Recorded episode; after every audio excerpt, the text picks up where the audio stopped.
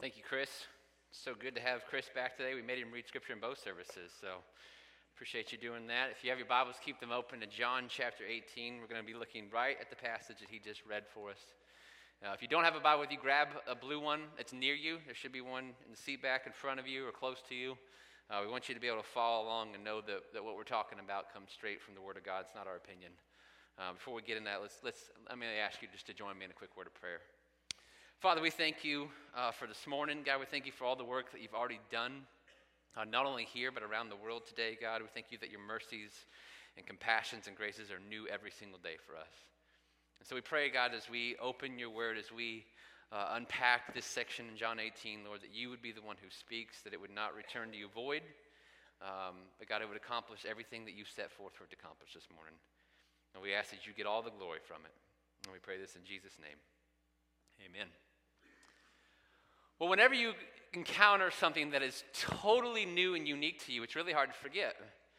I've lived in Indiana my whole life, so when I was driving south one night a few years ago on Clinton Street out here, and a deer jumped out of nowhere and rammed right into the passenger side of my car. I certainly wasn't expecting it that night, but I wasn't shocked, because it's just part of driving in Indiana. The sheriff's deputy that arrived to process the scene wasn't surprised. The 3 or 4 different people who all stopped and tried to beat each other to take the dead deer home weren't surprised. By the way, that was the night. I grew up in a small town called Cloverdale. That was the night I learned that the only difference between Terre Haute and Cloverdale is size, because that was such a Cloverdale thing to do, to have multiple people try to steal deer from each other, right? But this is just a part of driving in Indiana, all right? I'm sure many of you in this room have been in a car that was hit or had hit a deer. But there's another incident I had while driving that I'll never, ever forget. It was Thanksgiving Day a few years ago, and Corinne and I are heading to my aunt's house in Eminence, and we're driving on a road. It's Highway 42. It's 55-mile-per-hour speed limit, and it's a little between 5 and 6 p.m., which on a cloudy November day is dusk. You're just starting to lose some visibility. And I'm driving down a straightaway. I come over the crest of a hill, and I can see a shadowy figure up ahead. I can't make out what it is, but it's enough for me to just take my foot off the gas and start to slow down. But I didn't slam on the brakes until I heard my wife yell one word: "Cow!" So I pumped the brakes. I slammed on them. When we leave tire traction road, come to a screeching halt, and we still don't stop in time as our front bumper actually hits this cow. Right? And this thing is massive. It's so huge that all it did was just kind of bump it a little. And I'm not kidding you, the cow just turned and looked at me. Like I was the one at fault, right?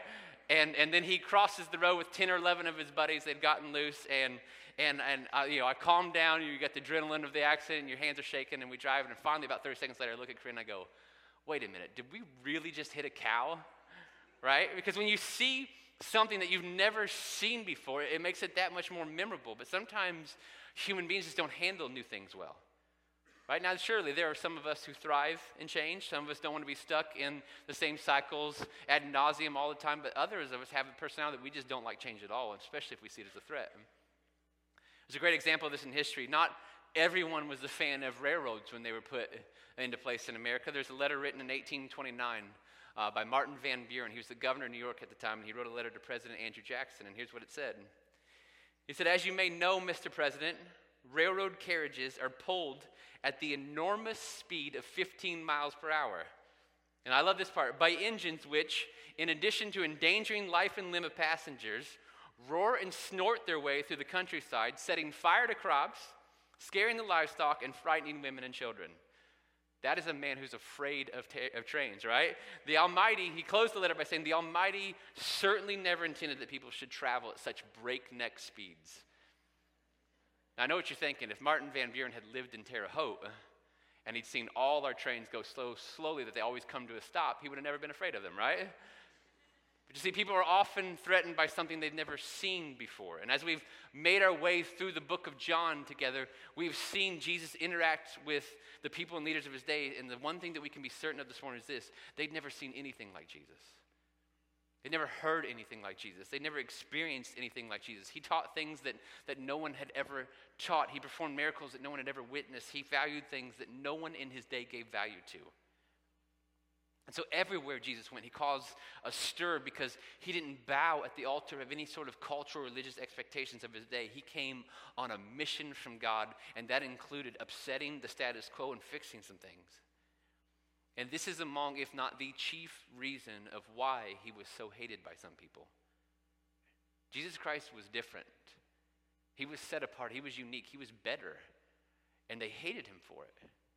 And we're at the point in the story in the book of John where we get to see the culmination of their hatred come full circle. The religious leaders of Israel, by the time we get to where we are in John 18, they've already arranged his betrayal with Judas. They've already arrested him. They've already put him through what was just a joke of a trial. And in today's passage that Chris read for you, they're bringing Jesus to Pilate, hoping that Rome is going to do the dirty work of killing him for them. And even though Jesus' public teaching ministry is over, we can still learn so much from watching his actions and his interaction with people and from every single time he speaks. And today, what we're going to get to see is him reveal an aspect of his kingdom that greatly impacts your life and my life today. Because all of us who belong to him are also called to be unique, to be set apart and different just like he was. In verse 28, where Chris started reading, we're told that by the time that they had wrapped up their own trials and decided that Jesus was to be condemned to die, they take him to the palace of the Roman governor Pilate. Now, Pilate didn't always stay in Jerusalem, right? But as the Roman governor of that area, he would come and stay in Jerusalem whenever there would be these big Jewish feasts, right? Because Pilate, as the Roman governor, had one job. He had one assignment from Rome above everything else. He was to squash any sort of rebellion against Rome. And one of the groups of people that Rome kept the closest eye on was the Jewish people, because Rome knew of the prophecies they believed in. Rome knew that if the Jews as a people were living in anticipation of this coming Messiah. And the Jews of that day wrongly believed that the Messiah would be an earthly king, and so they believed that this earthly king was going to overthrow the Roman Empire and establish Israel as the dominant nation of the world. So Pilate is put in charge of an entire group of people whose greatest hope in their life is that they will one day overthrow Rome. This is a tense assignment. That meant that whenever there would be a large gathering of Jews of any kind, such as the Passover, which is happening in John 18, Pilate needed to be there. And he wasn't there alone. He would be there with a whole lot of soldiers. And if there's any inkling of a rebellion, any sort of uprising, ever even a rowdy assembly at all, he would send soldiers in to crush it before it ever gathered momentum. So you can imagine how on alert he is, and imagine how annoyed he is when a whole group of Jewish leaders show up with a prisoner outside his palace first thing in the morning. Right, but it's his job, so he goes out to meet him. Look at verse 29. So Pilate came out to them and asked, "What charges are you bringing against this man?" "If he were not a criminal," they replied, "we would not have handed him over to you." Pilate said, "Take him yourselves and judge him by your own law." "But we have no right to execute anyone," they objected. This took place to fulfill what Jesus had said about the kind of death he was going to die. Now, Pilate has, you can tell just by his phrasing, he just has so very little time for this. Right? So he skips all the small talk, no greetings. He just wants to know, what are you here for? What are the charges? And there's just one problem with that question. This man is innocent. Right? Jesus is innocent, and any sort of made-up charge these Jewish religious leaders could come up with would be a violation of some Jewish religious law and not Roman law, and therefore Pilate just wouldn't care about it at all. And these leaders know this, so they don't really answer Pilate's question, do they? He wants to say, what is the charge? He said, well, if he weren't a criminal, we wouldn't have brought him to you. Well, Pilate's really disinterested now. All right, so he tells them, just get out of here. Just take him and judge him by your own law. And then they get his attention a little more when they say that they want this Jesus executed. Now, we're told in the other Gospels, Matthew, Mark, and Luke, that when pressed even further by Pilate, these leaders come up with three charges that they present against Jesus. Number one, that he had subverted their authority. Number two, that he was going around teaching people not to pay taxes to Rome. And number three, he claimed to be Christ, who was the coming king of Israel. Now, which one of those three charges do you think captured Pilate's attention? Look at verse 33. Pilate then went back inside the palace, summoned Jesus, and asked him, "Are you the king of the Jews?"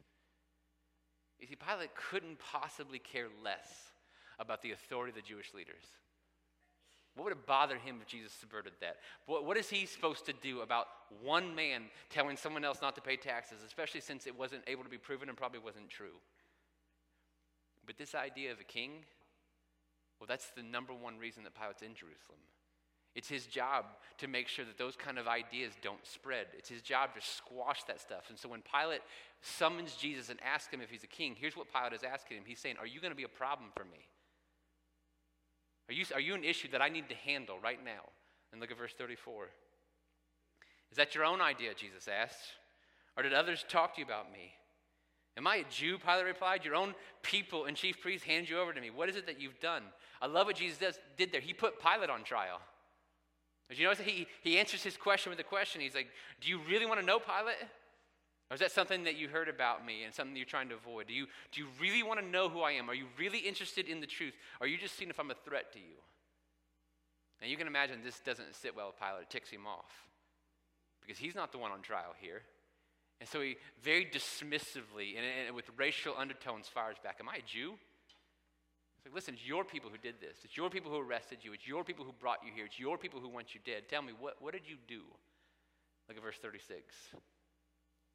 Jesus said, my kingdom is not of this world. If it were, my servants would fight to prevent my arrest by the Jewish leaders. But now my kingdom is from another place. You are a king then, said Pilate. Jesus answered, you say that I'm a king. In fact, the reason I was born and came to the world is to testify to the truth. Everyone on the side of the truth listens to me. This is what Jesus is telling Pilate. He's saying, you don't have to worry about me. I'm not here for your authority. So I'm not here for the authority of those Jewish leaders out there. I already have my own kingdom, and it's not of this world. In fact, Pilate, if I wanted your throne, if I wanted your little post, you would have known about it already. Because remember, in the garden when Peter grabbed his sword, in the garden when just the voice of Jesus knocked flat the entire detachment of soldiers, that was the time to attack, but Jesus has no interest in that. He has so little interest in the tiny amount of power and authority that Pilate and the Jewish leaders had devoted their lives to protecting. I mean, just think for a second of the irony of this scene. You have a group of Jewish religious leaders and a second-level Roman governor, each positioning themselves to protect their own throne and their own authority, and who stands among them but a king? And not just any king, but the King of Kings. And then Jesus tells Pilate that no, that he was sent into this world, right? He's not of this world, but he came into this world by being born as a man, and he did so to testify to the truth, and he did so to follow his Father's plan. This is the plan that John points out in verse 32. The plan that included being handed over to these Romans and being hung on the cross. Jesus Christ had to die that way. He had to die that way to fulfill all righteousness. He had to die that way to fulfill all prophecy. He had to die that way to fulfill the law. He had to die that way to fulfill and satisfy his Father's wrath against sin. So no, he is no threat to Pilate at all. He's not coming for his little throne. But Pilate doesn't understand at all what he is doing. He doesn't understand that Jesus is submitting himself to this death. He doesn't get that Jesus is surrendering himself to authorities way less powerful and way more weaker than he is. The only thing Pilate knows is that this man is innocent. He figured out quickly that he had done nothing to deserve death, and now Pilate has the assurance that Jesus isn't here to start some earthly kingdom or revolt. And so he goes out and tries to convince this crowd to let him release Jesus back to them. There's a custom at the time of the Passover where one prisoner would always be released by Rome to the Jewish people. And Pilate suggests, let's use that and let's just give you Jesus. But the crowd that was incited by the religious leaders, made up mostly of the religious leaders, demand that Pilate release a man named Barabbas instead. And in the place of the pure, innocent, spotless Son of God, they accept in their midst a murderer. And so I want us to pause long enough this morning to just take a look at the motivations of everyone in the story. Starting with Pilate, right? We can see that his motivation was entirely selfish. Sure, he does his job, investigates the matter before him, he asks the questions, but his loyalties ultimately lie with him. He doesn't much care about the Jewish leaders. He doesn't much care about Jesus, especially at first. The only thing that he investigates is whether or not Jesus will be a problem to him and cause revolt, and he will initially fight this death, but ultimately he won't care about justice. Because he's getting ready to relent and send a man he knows to be innocent to be executed. And it'll all be to protect his own hide. Then we have the Jewish leaders. I mean, these guys are unbelievable. Because they have on this night and the following morning been acting in deceptive and underhanding and really icky and secretive ways. They arrest Jesus in the middle of the night. They put him through a false trial in the wee hours of the morning. They take him to Pilate before the rest of the city is awake. And when asked what Jesus did to deserve death, they basically say, oh, he deserves it, just trust us. We wouldn't have brought him here if he didn't. They're being underhanded, they're being shady, they're being covert. They want someone else to do the dirty work for them, because they know how popular Jesus is. They know how bad a look it will be if they actually kill him. They know it's a much better PR move to have Rome do it for them. And then there's something that we need to read again in case you missed it the first time. Look at verse 28. You got to see this. It says, "Then the Jewish leaders took Jesus from Caiaphas to the palace of the Roman governor. By now it was early morning," and listen to this part, "and to avoid ceremonial uncleanness, they did not enter the palace because they wanted to be able to eat the Passover." Now, anything in that strike you as weird? Let's just cover the last few hours again, just to make sure we understand. They bribe Judas and pay him off to betray Jesus. They arrest a man that they know is innocent of any crimes. They hire people and pay them to lie and be false witnesses during a trial they hold in the middle of the night in secret. And they do it all because they want to murder this man. They want him dead. And yet when they arrive at Pilate's palace and demand the execution of an innocent person, all of a sudden they're worried about the morality of their actions. All of a sudden, they don't want to step foot in a Gentile palace because that would make them religiously unclean, and therefore they could not observe the Passover meal like good, religious, godly folk. So to clarify, lying's okay. Deceit, bribery, all good, right? False witnesses, secret trials, nothing wrong here. Murder, what's the big deal? Going into a Gentile man's house? No way, won't do it at all. I mean, I couldn't be a godly person and do that, right? How insane is that? What this does is it proves that even their religion was all about them.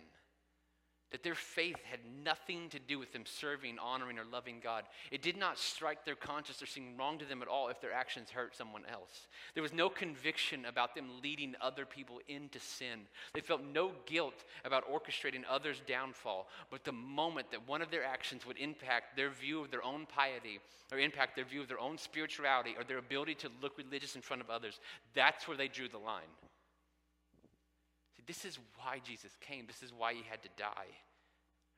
Because in the end, religion is no different at all. It is simply of this world. I want you to tell me, look at this story. What is different between the Jewish religious leaders and a Roman governor? There's nothing. Both take a pass on acting in just and fair ways. Both neglect to serve those they oversee. Both, when push comes to shove, looks out for themselves and look out for themselves only. And standing in direct contrast to all of it is Jesus, who looks at Pilate in the eyes and says, "My kingdom is not of this world. If my kingdom were of this world, my servants would have fought just like yours. If my kingdom was of this world, I would scratch and claw for any advantage over you. I would take your throne, Pilate. If my kingdom was of this world, I would be a problem to you because my motivations would totally conflict with yours because we'd both be looking out for ourselves. But my kingdom's not of this world." Because it's Jesus' kingdom that values selflessness. It's Jesus' kingdom that values humility and sacrifice for the good of others. It's Jesus' kingdom that had him in the exact place that he was in, that the almighty, all-powerful God who could stop any of this at any time, the one who knocked over an entire detachment of soldiers by speaking, the one who told storms to stop and they did, the one who healed the sick and cured the blind and raised the dead, he is the one standing trial and being judged by a few priests and a JV second-level governor. And neither group is able to see the irony that the only reason they can do so is because he's allowing it. Remember what he said in John 10, "The reason that my Father loves me is because I laid down my life only to take it up again." And then he said this, "No one takes it from me, but I lay it down on my own accord." You see, Jesus' kingdom doesn't play by the rules of this world. His kingdom is not filled with people who are looking out for themselves, but those who actually serve others. Jesus' kingdom does not value power or might or valor or wealth or pride or success. His kingdom values meekness and humility and sacrifice and submission and grace. And I want you all to know this morning that if you belong to Jesus Christ, right, you've been brought into that kingdom, and that is the kingdom that you must serve. Colossians chapter 1, verses 12 to 14 tells us this. It says, "Giving joyful thanks to the Father, who has qualified you to share in the inheritance of his holy people in the kingdom of light." Verse 13, "For he has rescued us from the dominion of darkness and brought us into the kingdom of the Son he loves, in whom we have redemption, the forgiveness of sins." Now that is Paul writing to the church at Colossae and telling them what happened to them when they believed in Jesus. See, your salvation is not some Monopoly game where you get a free pass to heaven one day. All of us are born into sin. And by our nature, we are sinners. So we rebel against the holy God by our thoughts. We rebel against him by our actions. We rebel against him by our attitudes and our intentions, the way that we look out for ourselves, the way that we're selfish, the way that we hurt others, the way that we lie, cheat, steal, oppress, look down on others, the way that we look for advantages over one another, the way that we hold grudges, seek revenge, on and on and on. We are sinners at our core.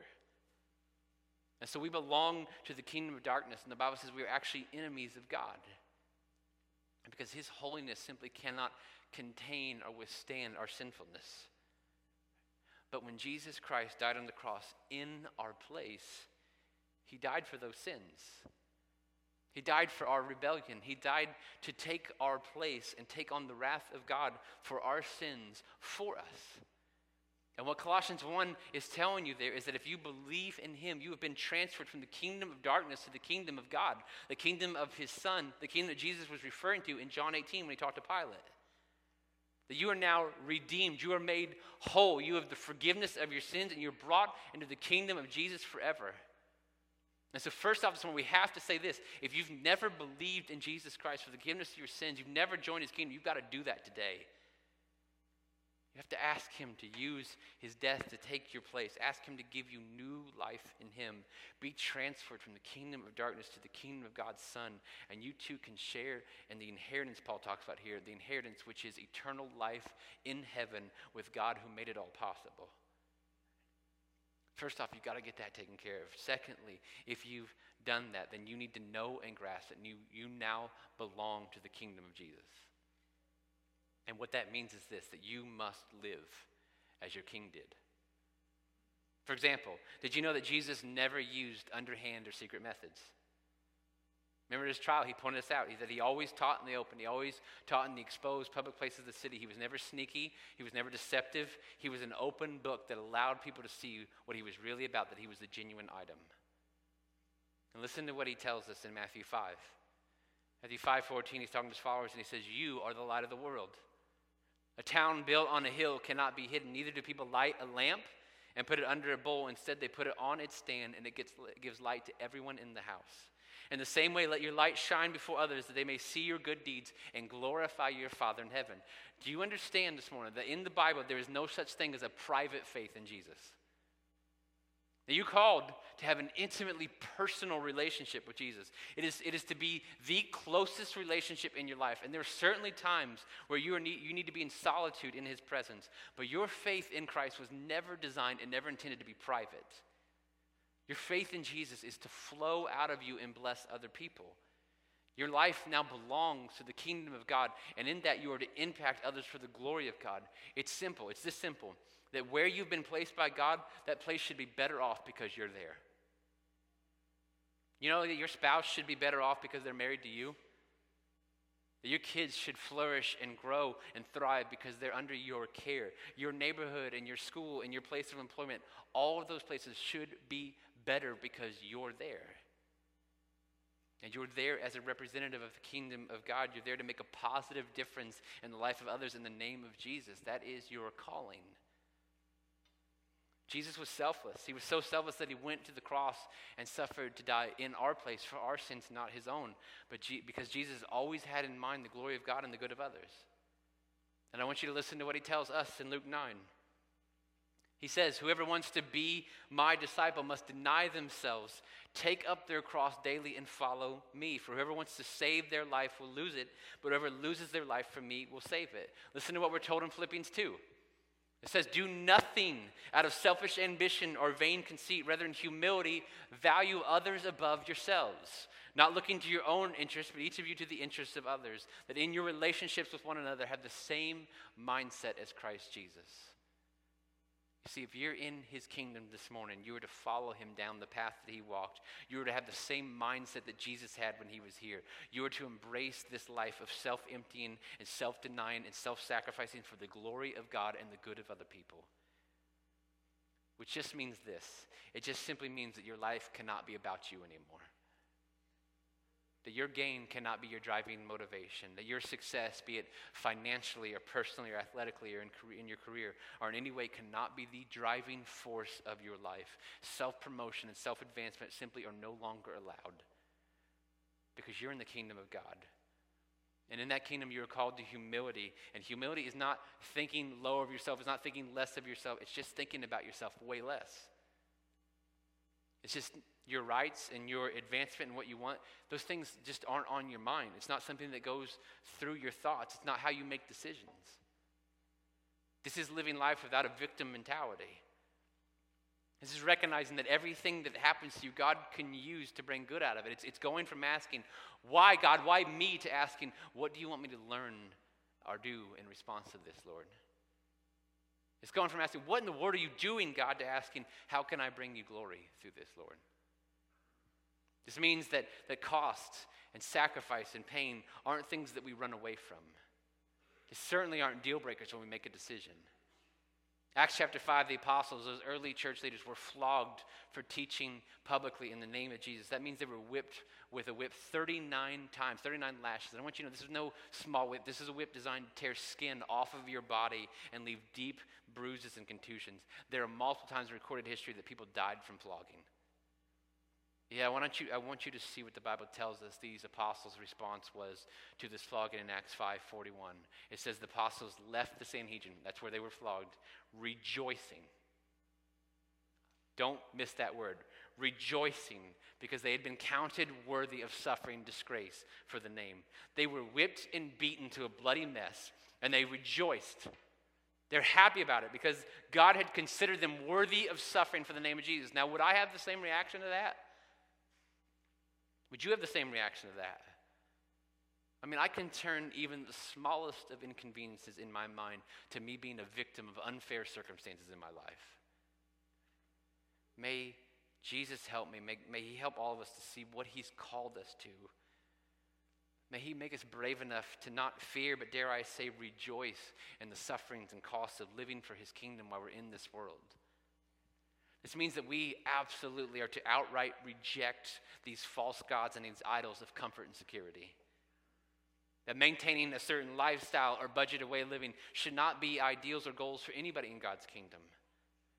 But our aim should be this and this alone, that we march in step with our King, that we value the things that he values, that we serve like he served, that we love like he loved, that we live in this world but understand that we are not of this world. And that we represent him in all that we do. You see, it's simply not good enough to just be good citizens of this kingdom. 1 Corinthians chapter 9, you're called to be ambassadors for Christ. So many followers, right, settle for being good citizens. We go to church, right, because that's what good citizens do. We pay our taxes. And when we tithe and give to his kingdom, we follow the laws of the kingdom, avoiding public embarrassing sins, avoiding things that would bring him shame. And we think that being good citizens of his kingdom is what is asked of us, when actually it's way short of that. We're called to be ambassadors for Christ. We're to serve his kingdom where he places us. We're to represent our King. We're by living for him and telling others about him and sharing his story in love with them and calling them to believe in him. See, good citizens stay where they are and affect no one else negatively, but ambassadors are sent and affect everyone else positively. That's the difference. And you've been called to be an ambassador for Christ. You were called to build his kingdom. Are you embracing this calling? Are you taking advantage of this one life that he's given you by his grace to make a difference for his kingdom? Are there people in your life that you're actively praying for, that you're actively serving, that you're actively investing in and loving on and witnessing to? Or are you like the Jewish leaders? That you're very spiritual, you're very religious, you have your traditions, but when push really comes to shove, you will decide to do what seems best and easiest for you in that moment. You see, we've got to embrace this calling, church. We just have to. And to serve as a reminder of why and what our heart should be when we do this, God has given us this table of communion, this table of remembrance, this table that reminds us that ours is a kingdom built on the back of one whose body was broken and destroyed for us. The table that reminds us that ours is that our citizenship in heaven was bought with the blood that poured down from the cross. The table that tells us that our kingdom was built and founded on sacrifice. It was purchased by selflessness, and it runs on love and humility. So how have you played the victim recently? How is it that you've looked out for your own self-interest too much? How is it that you're keeping your faith a secret and private in order to avoid criticism of others? Is there something that God is asking you to do that you've neglected thus far, and the reason is because you know there's a cost involved? And ask the Lord this morning to show you the places that you need to grow in humility. Ask the Lord to develop in you this heart of selflessness. Ask the Lord to give you the boldness to stop being a citizen and actually start being an ambassador, and to give your one life for this gospel and this kingdom. Ask him for the grace for all the times you've gotten this wrong. I know several times this week that I failed at this. But his grace is abiding, and it's new every morning, and we can find that at the table today. And ultimately, it'll be his grace that will allow us to seek first his kingdom and his righteousness. That's what every one of us have been called to. Let's pray.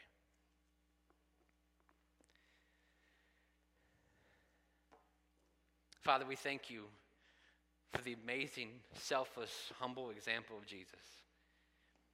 We thank you that in this moment that we get to come to your table, Lord, that we get to pause and remember just his love, his humility on our behalf. And so, God, I just pray that your Spirit would work now.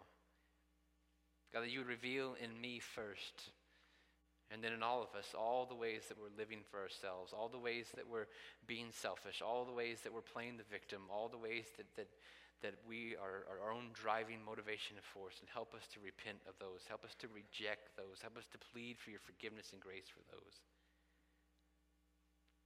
And Lord, may we embrace this mandate and calling and demanding of our King to take up our cross, deny ourselves, and follow him. We ask this in his powerful name. Amen.